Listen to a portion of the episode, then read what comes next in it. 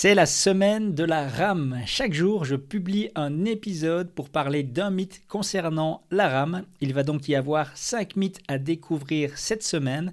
Tout ça pour célébrer le lancement de la formation Rame à l'infini d'apprenti surfeur qui sort ce vendredi et qui va te permettre d'apprendre à mieux ramer, d'avancer plus vite en te fatiguant moins et surtout de t'entraîner de la maison Adieu donc au surfeur affalé sur sa planche ou au morse qui bronze au soleil comme j'aime le dire et bonjour surtout au surfeur énergique qui prend vague après vague. La formation sera disponible sur apprentisurfer.com slash ram, mais tu seras bien sûr averti par email si tu es abonné à la newsletter Apprenti Surfer.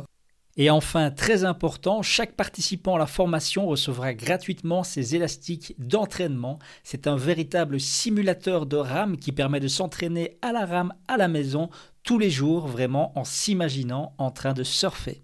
Le mythe numéro 4, c'est de penser qu'en ramant avec les deux bras en même temps, on va ramer plus vite que si on ramait avec le gauche puis le droit. Lors de chaque session, et je suis certain que c'est pareil pour vous, je vois un surfeur ou une surfeuse ou plusieurs qui veulent prendre une vague et lorsqu'ils rament avant de faire leur take-off, ils commencent à ramer tout à coup, non plus gauche-droite, mais avec les deux mains en même temps.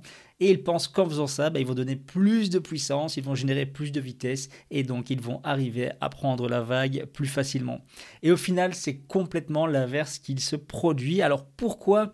Eh bien parce qu'il faut savoir qu'une planche de surf ralentit lorsqu'on arrête de ramer. Donc je dis toujours que l'élan sur une planche de surf, c'est important parce qu'on va ramer, on va faire avancer cette planche sur l'eau, mais dès qu'on arrête de ramer, il y a la résistance de l'eau, il y a cette eau finalement qui nous freine. Il faut savoir que l'eau est mille fois plus dense que l'air, donc vraiment elle va nous ralentir. Ça veut dire que je rame à gauche eh bien, le temps que je donne mon coup de rame à droite, ma planche a déjà un petit peu ralenti. Donc, c'est vraiment important d'avoir la meilleure cadence possible.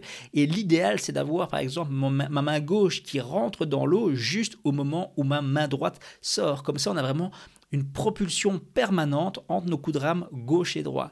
Par contre, lorsqu'on commence à ramer avec les deux bras en même temps, là, catastrophe, parce que qu'est-ce qui se passe? Je donne un double coup de rame, mais le temps que je ramène mes bras en l'air, que je vienne les repositionner pour un nouveau coup de rame, eh là, il y a toute une période d'attente finalement durant laquelle je ne donne plus de propulsion, mais par contre, l'eau va bien résister et va ralentir ma planche. Donc c'est vraiment très très mauvais de faire des doubles coups de rame.